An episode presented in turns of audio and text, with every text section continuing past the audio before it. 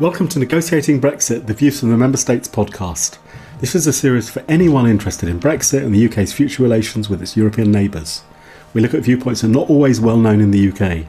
I'm Hussein Kassim, Professor of Politics at the University of East Anglia and a Senior Fellow of the UK in a Changing Europe. And I'm Cleo Davies, Senior Research Associate at UEA. Today we're looking at France and Brexit. We're delighted to be joined by Professor Christian Lequesne and Professor Pauline Schnapper.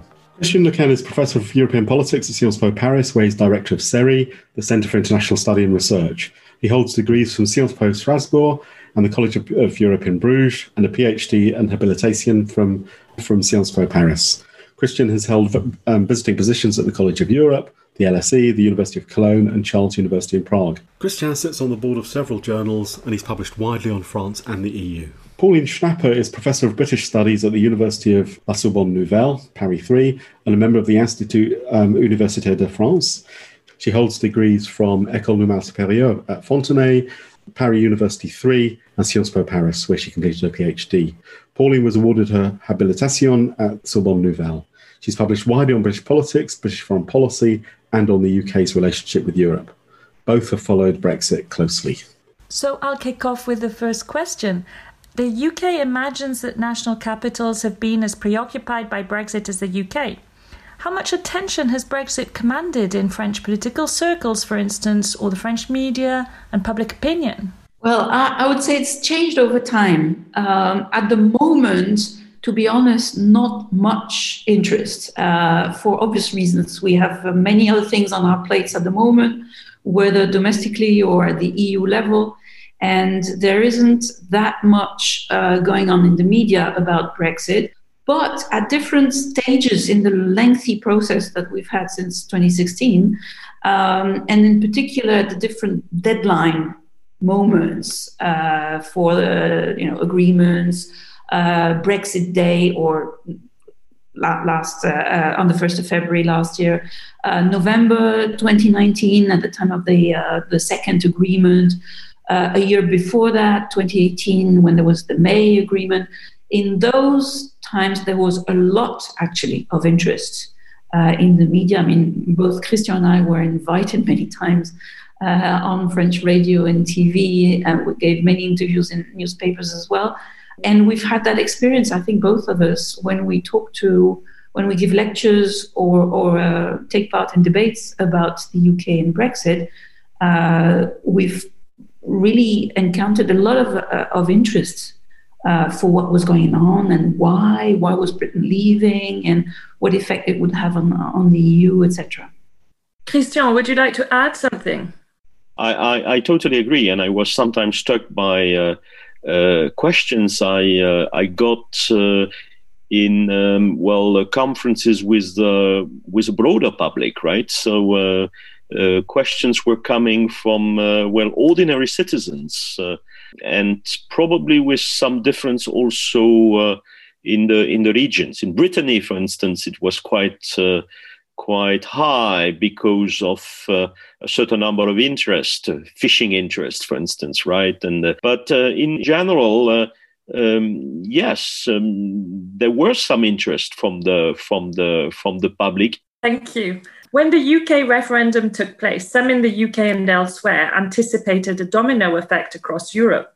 Was there any evidence that Brexit had an impact or resonance in domestic politics in France or on the positioning or discourse of France's political parties? Well, uh, yes, we can say that. Uh, if you if you take, for instance, Macron, who uh, uh well arrived at power in 2017 with this very uh, well uh, proactive uh, EU politics. Well, he he he used Brexit many times to say, well. Um, we have to do the opposite of that uh, more integration uh, um, and uh, we don't want to support this integration um, the far right was tempted during the presidential election to uh, use it in the other way, uh, saying, well, this is maybe what uh, we have to think about uh, also leaving the, the, the, EU. Well, in fact, Le Pen, Ma- Madame Le Pen, started with a discourse on leaving the EU. Then it becomes uh, a discourse on leaving the euro, and at the end, nothing more, because she realized that it was not an argument uh, very successful to the electorate. So um, uh, even among the uh, far right electorate, very Eurosceptic, nobody is prepared to uh, well to uh, accept the idea that France is leaving the EU. So they just abandon. And if you take the discourse of of the far right now, what they're saying is we have to change Europe, but we have to change Europe from inside. It, it was it was interesting to see that the, the, the, domino effect that was feared in the end worked the other way around. The fact that the Brexit negotiations went on for so long were so difficult. Uh, that the whole chaos in, in the UK that, that we witnessed from the continent was act- actually helped uh, the the Europeans to realize the, the benefits of the EU, I think, rather than the other way around. And that was a surprise. Yeah, that's an interesting development. Uh, how has the perception of the UK and Brexit in France evolved and developed, starting with Cameron's decision to call an in out referendum, the new settlement, and then the subsequent negotiations? Well, I, I would say that, again, things have, have evolved over the years. At first, there was a, there was a lot of bewilderment. Uh, why should the UK leave? Why did Cameron call for a referendum in the context of 2016, uh, shortly after the, the, the economic uh, recession, uh, in the middle of a refugee crisis in the Mediterranean, etc.? I mean, the context seemed really not a, a, good time uh, to do this. Uh, and, and certainly in the political class in general, there was uh, uh, great fear and and yeah worry about uh, about the, the, the, referendum result. And at first, if you remember, 2016 and 17, uh, France, like the other countries, w- uh, was saying things like, "Well, if you change your mind, of course, we'd be happy for you to stay," and and that kind of things. Um, I think once Article 50 was activated in February uh, 2017, perceptions started to change. And uh, the, the, the, mood, certainly in the French circle, political circles in general, and, and government, was rather well, now they've chosen, uh, they want to go. It's not a good idea, but the electorate have chosen, the government has con- confirmed it. Now we want to get it out of the way as soon as possible. Um, and I think in the last three years, this has been the prevailing mood in, in the French government. Let's get this out of the way. It's taking way too much of our time and energy uh, in endless negotiations, which are then not turned into, uh, which are not ratified in, by the British Parliament or lead to uh, a, a, political crisis in the UK. We, we now want to move, to move on. And I think that's the main idea in, in, in France now. But I don't know if Christian agrees with that. No, absolutely. Uh, I, I, think nobody among the political elites, I mean, the mainstream political elites, uh, um, wanted to have Brexit, right? We, we didn't have. Uh, a, a, clear, uh, we cannot find a clear statement of uh, somebody uh, saying, well, it's a good idea, etc. Not at all, because of the interest, right? UK well, uh, and France, they have also a lot of interest in, in sectors like uh, defense, uh, security, etc. But when it was decided, it's it's absolutely true. The discourse change and say, well, it's a British decision, and uh, we have to uh, we have to accept it, and uh, we have to make it as quick as possible, um, which was not the case. So probably among the political class, there were a lot of concerns when we had this ping pong match, you know, between the House of Commons and and and and, and Mrs um, uh, Theresa May, uh, this was a bit uh, difficult to accept because we lost time, etc. But for the rest, the general idea is well let's let's make it and be sure that we have a good agreement at the end i just wondered if you could say something about um, if you had any thoughts about the, the way in which um, the uk's contribution to the eu had developed or worked over time. Um, what was the perception of what the UK contributed to the EU? What what UK membership of the EU meant for um, the EU and for other member states?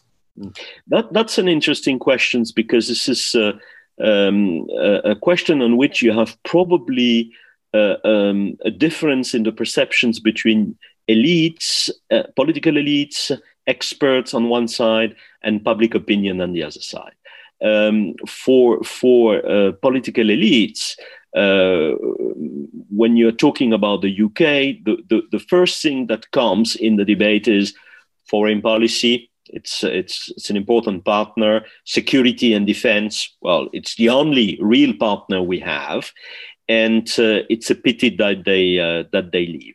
When you speak to public opinion, it's a different perception.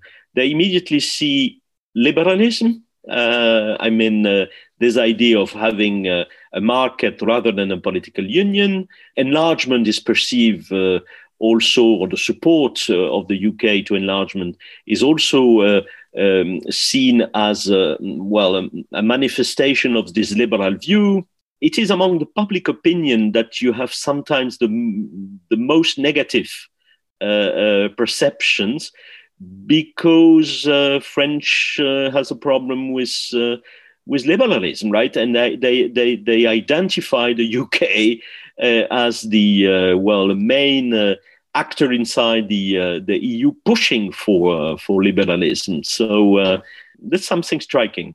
That's very curious to hear for a British audience because the, the perception in the UK of of um, the EU is that the EU is socialism through the back door. That's what it that's what it means. That's how Prime Thatcher characterised it. Yeah, you know when when I'm I I'm I had conversations with uh, well ordinary citizens in the uh, broader public uh, uh, conferences, I always insisted on the contribution of the EU to the single market but I was not very convincing when I was saying that to the to the to the French public, right? Uh, yeah, single market. What does it mean?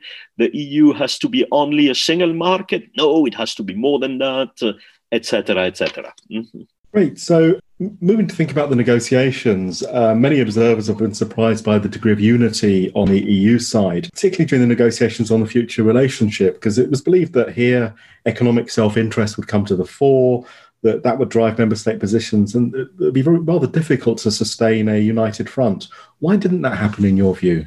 Yes, I think this question of the unity of the uh, of the EU has been a central point, which was underestimated by the British government throughout the negotiations. And yet, if they had thought hard about this issue, which I'm not sure they did, um, they would have realized that the unity of the EU 27, especially in the context that we talked about just earlier of external crisis and pressure from the far right inside domestic uh, at different domestic levels, uh, that this unity would be absolutely crucial to prevent the risk of disintegration that many countries feared.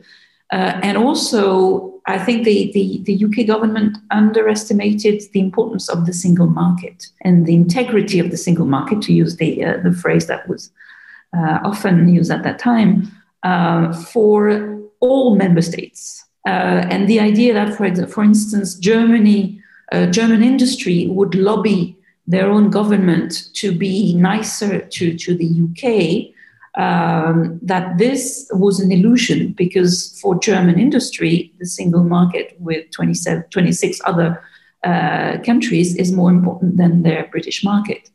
Uh, and that I think is something that uh, that was very important and more became more important, turned out to be more important than uh, everybody uh, would have thought. So even uh, traditional allies of the UK uh, so I'm not talking about France here, but uh, even, I mentioned Germany, but also East European countries, for instance, or the Netherlands, um, the sense that the EU needed to be unified. And it worked also for Ireland. A small country like Ireland was more protected by the rest of the EU than I guess the, the, the British government had anticipated for that same reason um, observers have been surprised by the degree of um, unity on the EU side, and um, particularly with respect to the support of Ireland.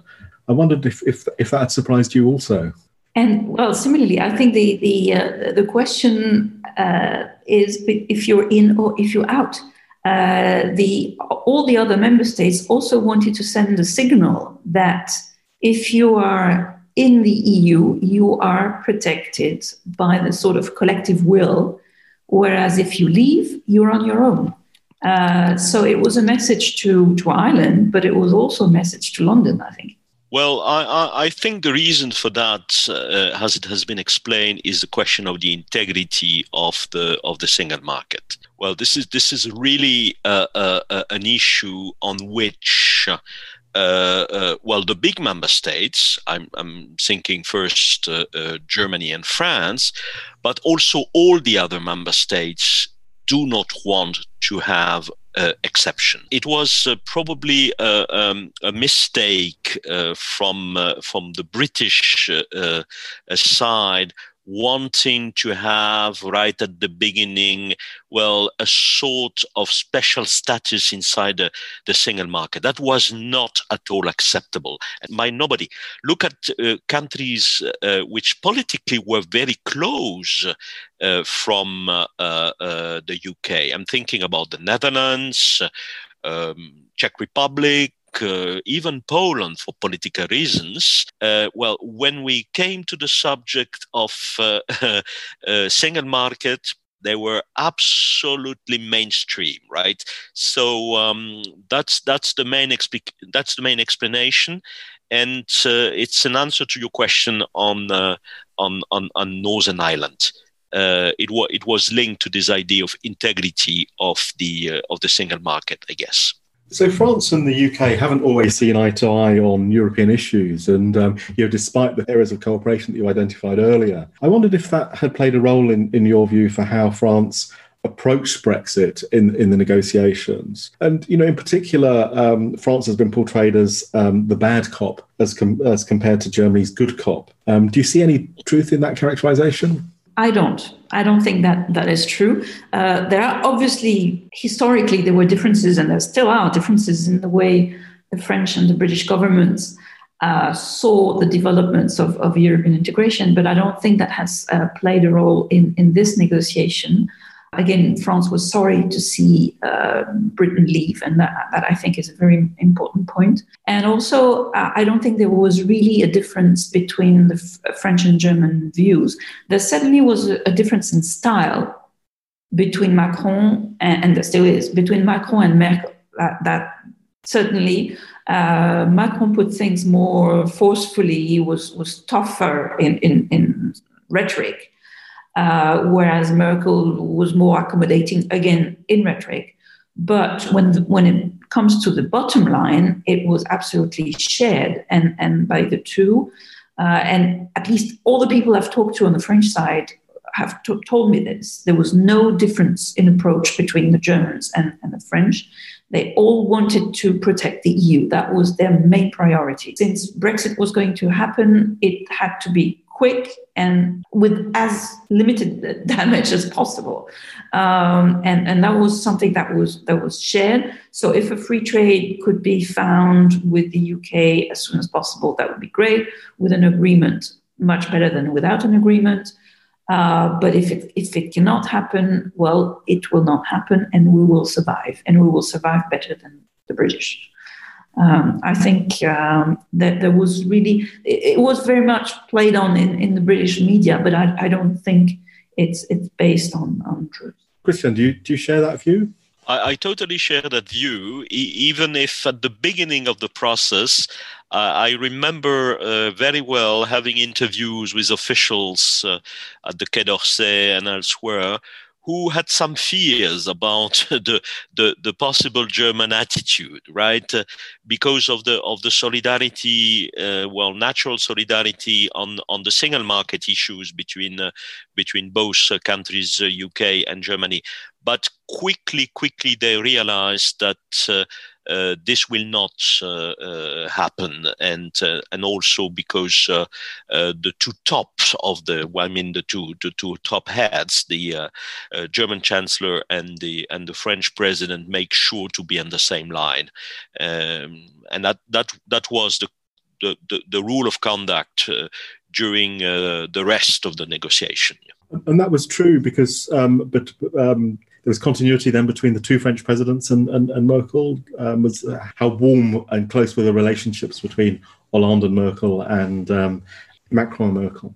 Not well. It it makes a difference uh, because. Uh, uh, the French became, in general, with Macron, more proactive uh, and uh, wanted to have a support of Germany right at the beginning of the Macron's presidency on the reform of the of the EU. You remember the uh, uh, famous uh, Sorbonne speech of September 2017, and uh, there were some disappointment in Paris because M- Mrs. Merkel what took time to to reply. Uh, but on Brexit, really, I don't think so. Uh, it it didn't make a difference. The the shift from from Hollande to to Macron. Position remained the same. France has very particular interest when it comes to the relationship with the UK. I mean, fish is particularly prominent, but it's also a close neighbour on the front line, and you know it will be um, quite severely affected by changes in transport and, and, and, border control. I wondered how those concerns have affected France's approach to the negotiations. Um, my experience talking to, to French officials in the last few months uh, was that they are trying to separate what is part of a bilateral relationship, especially issues about border security, ports, etc., from the EU negotiation. Uh, some of it is not possible. I mean, obviously, fisheries uh, is part of the Brexit negotiation. It's not. It's not bilateral, and and it's it's a big issue, uh, not for France in general, but certainly for some sectors, for some locations. Uh, Christian was mentioning Brittany uh, earlier, but the whole uh, obviously coast is heavily impacted by this, and and fishermen, although very few in numbers, uh, have a political lobbying weight. Um, so they're important politically. Uh, but otherwise, I think uh, the, the, French government is very keen to continue to talk directly to the British government about uh, issues such as uh, security of the of the tunnel, immigration, obviously, um, exchange of data, uh, intelligence about uh, migration issues, etc., uh, anti-terrorism. So they are trying, uh, to some extent, to to to separate the, the, the, two issues, and they're very aware that whatever happens in the coming days. Uh, from the 1st of January, there will have to be close cooperation on, on all these issues. So, they were, certainly on the French side, they're working on it. Well, I, I do agree that there is a, a, a special point in uh, in this country about uh, about fishery. Uh, first of all, because this is an exclusive competence of the of the EU, so it's difficult to deal with it on a bilateral basis, as it has been said by uh, uh, Pauline. We have uh, also um, it's a very small sector as it is in the in the, in the UK, so it's more than one percent of the of the GDP, the fishing sector, but it's very localized. And uh, um, there's two two concern. First of all, there's a problem of access, of course.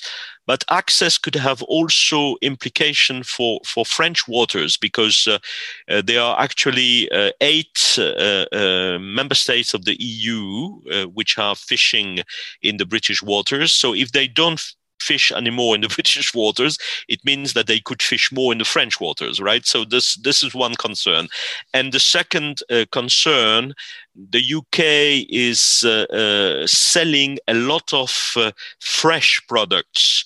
Uh, to France to be transformed, and uh, you have a certain number of um, well, industry in Boulogne, for instance, they are very dependent from from the British products, fresh product. So um, if if it becomes more difficult in terms of trading, also because uh, that could be the natural. Uh, uh, uh, response to uh, uh, the question of access. You limit the access, we limit the market. Well, that could have uh, implications also on uh, on this um, um, fishing industry uh, processing, uh, transforming fish.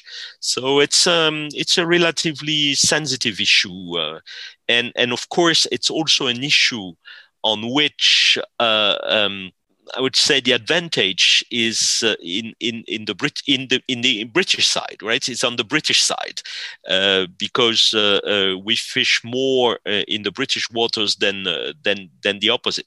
So. Um, it's exactly for these reasons also that the British delegation decided to wait for the very end to decide on that. One of the issues we haven't touched upon so far is um, the number of French citizens resident in the UK and the number of UK citizens in in France. I wondered if that has been if that has weighed heavily on the minds of um, the French government in thinking about the, the EU position.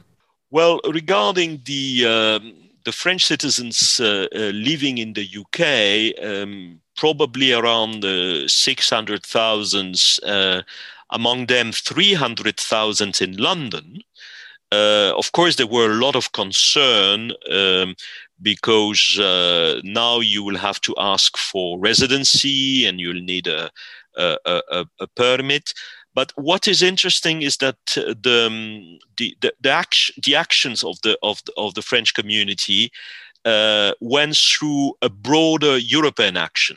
So uh, if you if you see the uh, association, for instance, there is one association called the, the leader Nicolas Hatton is a is, is a Frenchman, but uh, it's called the three million. So it's a three million EU citizens living uh, in living in the in the UK, um, and in this association you have all the EU. Uh, uh, citizens represented, so they try to lobby the parliament, the executive, etc., etc. Et Regarding the the British citizens living in France, probably around 250,000 there is no particular tension, and uh, um, what has uh, changed is the the uh, uh demands for um, citizenship acceler- uh, very accelerated. So uh, you have you have a lot of British citizens living in France ask now for a French passport, and I don't think they will have problems to to get those passports.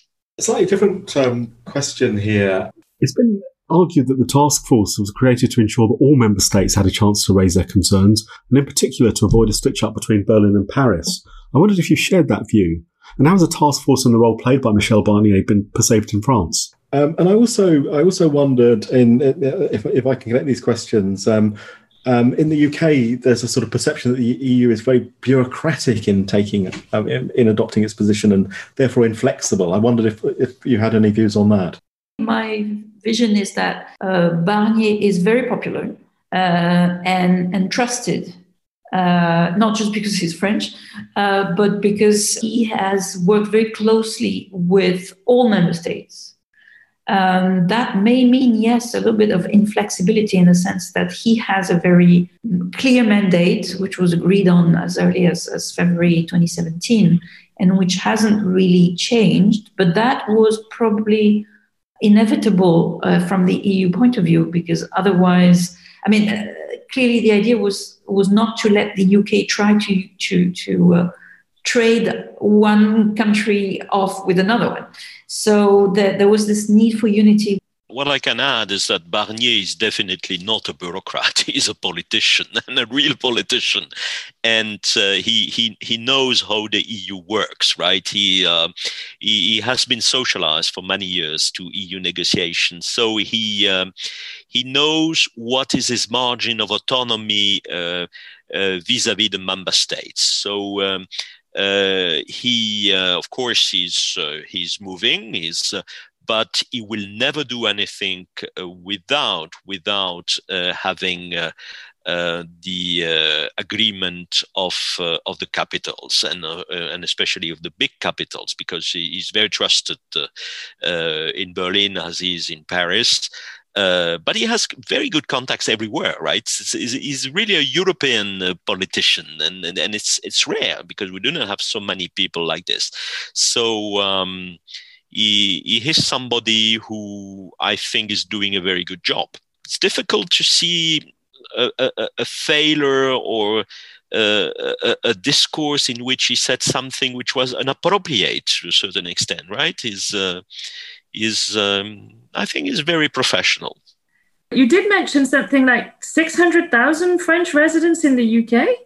Uh, I I had an idea that it was more around 250, 300,000, but that seems like a huge amount. There are 600,000 uh, uh, French residents probably in the UK. Why am I saying uh, probably? Because uh, those are uh, estimations. We we don't have uh, the same number uh, registered to the uh, general consulate. We have two general consulate, one in London and the other one in, in Edinburgh. But from um, the statistics, um, uh, tax statistics, uh, we uh, we can estimate 600 people, 600,000 people. Among them, 300,000 people living in London. It's huge because 300,000. This is the size of a, of a French city like Nantes or Rouen. It's it's it's this importance, right? And uh, this is a, a, a process which started in the in the in the middle of the of the 90s um, and if you take a sociology of the French community uh, uh, in uh, in uh, London, you have a different kind of people. You have uh, uh, different groups. you have very high qualified people working in the city or in the medical sector. Uh, you have some people who decided to create small and medium sized uh, enterprises because the corporate taxes are less expensive in the UK than in France. And you have this huge, huge number of young people who are doing uh, all kind of jobs in bars, uh, uh, uh restaurants, etc., etc. but at the end, it's it's it's three hundred thousand people living in London. So if you go to South Kensington, for instance, you will. Uh, you, I have heard that some British uh, uh, uh, call it the Frog Valley. I don't know if it's true, but you you you you will hear you will hear a lot of French in the streets, right? Thank you. Thank you very much for that. That was that was really interesting. The Frog Valley. I like that. Yeah, Kensington is definitely a French speaking area. How ready is France generally for the end of the UK transition period and the possibility of a no deal? I mean, for instance, what will change for France in terms of the management of Eurotunnel? Pauline touched upon it, but within the context of bilateral negotiations. But this is really in terms of the end of the transition uh, and the possibility of a no deal what will change for France in terms of management of the Eurotunnel and border controls at ports and rail terminals? Well, if we have a no deal, then uh, we will be obliged to organize uh, a certain number of very concrete things through uh, bilateral accords, right? Uh, uh, Eurostar, uh, problem of airplanes, etc., etc. Transport also so it's not impossible, of course. And I think the the, the degree of preparation uh, on the French side is not so bad because, uh, um, well, uh, during the political debates uh, in the last two years, uh, the no deal came as a possibility and they tried to to to prepare themselves in harbors etc uh, i mean the customs officers etc to to cope with that. So um, it's not impossible to uh, to uh, organize the relationship with the UK in in a no deal uh, um, scenario but of course, you'll have to sign all these agreements bilaterally, etc. So it will again, it will take time, and it will have a bureaucratic cost, right? Thank you, Pauline. Would you like to add something? Yeah, no, that's absolutely true. Suddenly, the, the French officials uh, claim that they're ready. Uh, I don't know whether it's totally true or not, but they, they, they did claim that already last year um, also, we don't have the same sort of bottleneck problem that that Dover uh, represents for the UK. Uh, so, in, in very you know, practical terms, it, it, should be a little bit less difficult uh, uh, for us to deal with the lorries queuing uh, at, at harbors, etc., or, or for the tunnel. Uh, but still, this this obviously will have a huge cost. Uh, again, time, energy, and and money. Uh, on, on, both sides. So uh, whatever happens, I would say. Obviously, it would be even worse if there's no deal. But uh, from what I understand, even with a, a sim- very simple deal, which is the only thing that's on the table at the moment, uh, there will be huge bureaucratic costs on both sides.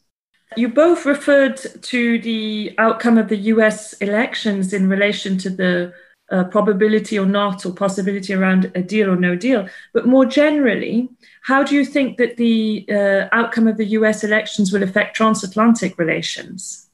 Oh, um, well, I, I, I think um, that, of course, the style of dialogue will be different because, because Biden is not Trump. Uh, um, so um, the time where the uh, American president sent uh, very aggressive uh, tweets to comment what's going on in Europe is over uh, for four years because nobody knows what could happen in 2024, right? Uh, Trump is over, but Trumpism is still there in in the in the United States. But for the rest, I think conflict of interest will will be still there as well in trade uh, about the burden sharing for, for NATO, for instance. And um, we will just go more diplomatically uh, when problems uh, uh happen, right? Uh, but um, I, I, I think it would be a, a, mistake to think that because we have Biden, who said "I am Irish" uh, recently, etc., uh, the United States will uh, now be hands to hands with with Europe. No, no, no, no, not at all, not at all. I don't, uh, I don't think so.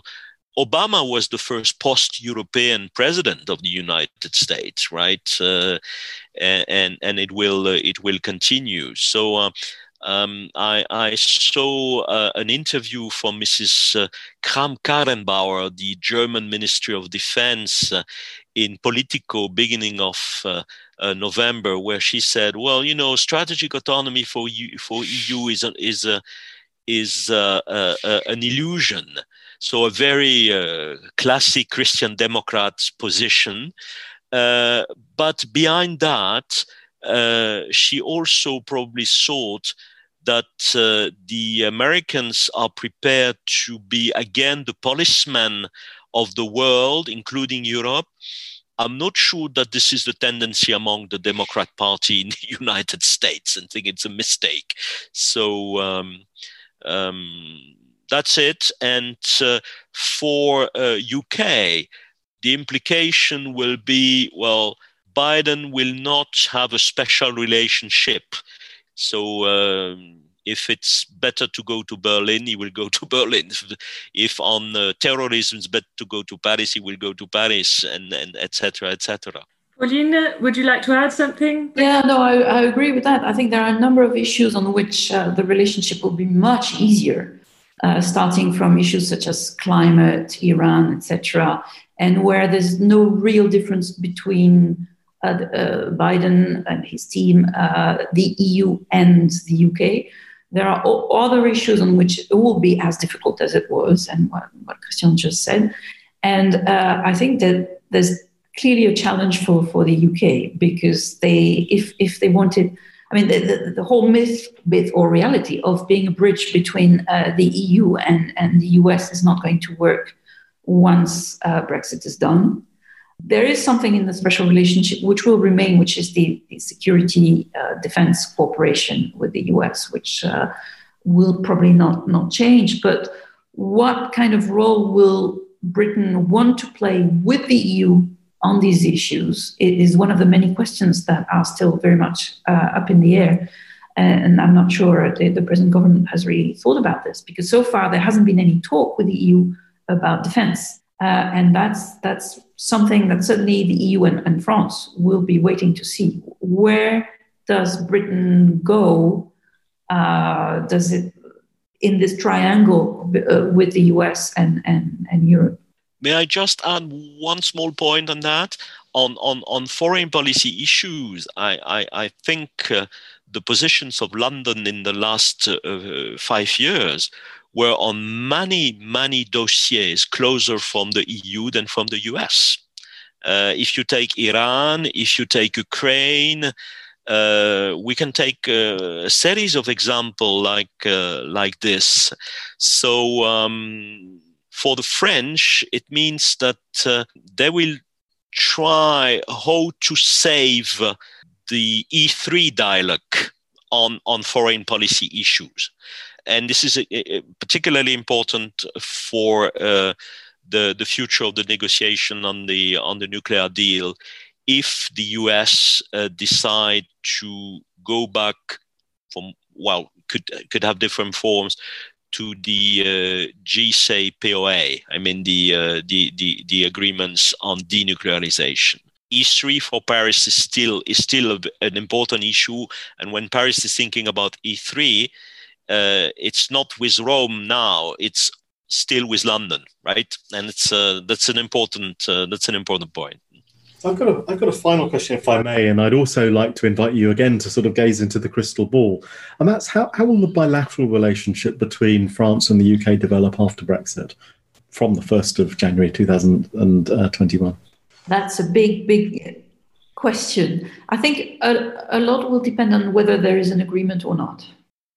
Uh, if there's no agreement, by definition, it means that it will end up badly in acrimony, in disputes with uh, everyone blaming the other for, for the failure.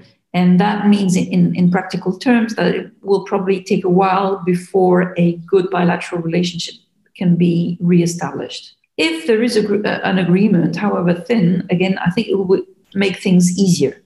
Um, the, the priority on the French side will be this defense issue they will be trying a, a twin track strategy, I think, because on the one hand, they're trying to develop the EU as a proper defense actor, uh, uh, and, and Germany is finally sharing, at, at least in rhetoric, this, this goal. So the, the French, I think, will try to de- really develop the defense dimension of the EU without uh, Britain. But on the other hand, they will be very keen, and I think it's probably true on the British side as well, to keep uh, the, uh, the, the, the, very successful cooperation that, that is now 10 years old, uh, which goes back to 20, 2010 and the, the Lancaster House agreements, uh, and which is to everybody's benefit. So um, there might be a, a, a, bit of a contradiction between these two goals.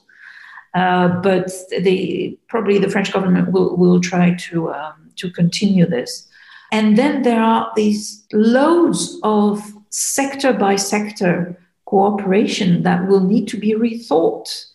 And everything from citizens' rights, which we just talked about, to trade, of course, uh, business, uh, police cooperation, everything, transport. In that, I don't think there's any sector which is not going to be to have to be reorganized post Brexit. Uh, and, and this is something that the, the Quai d'Orsay is, is working on.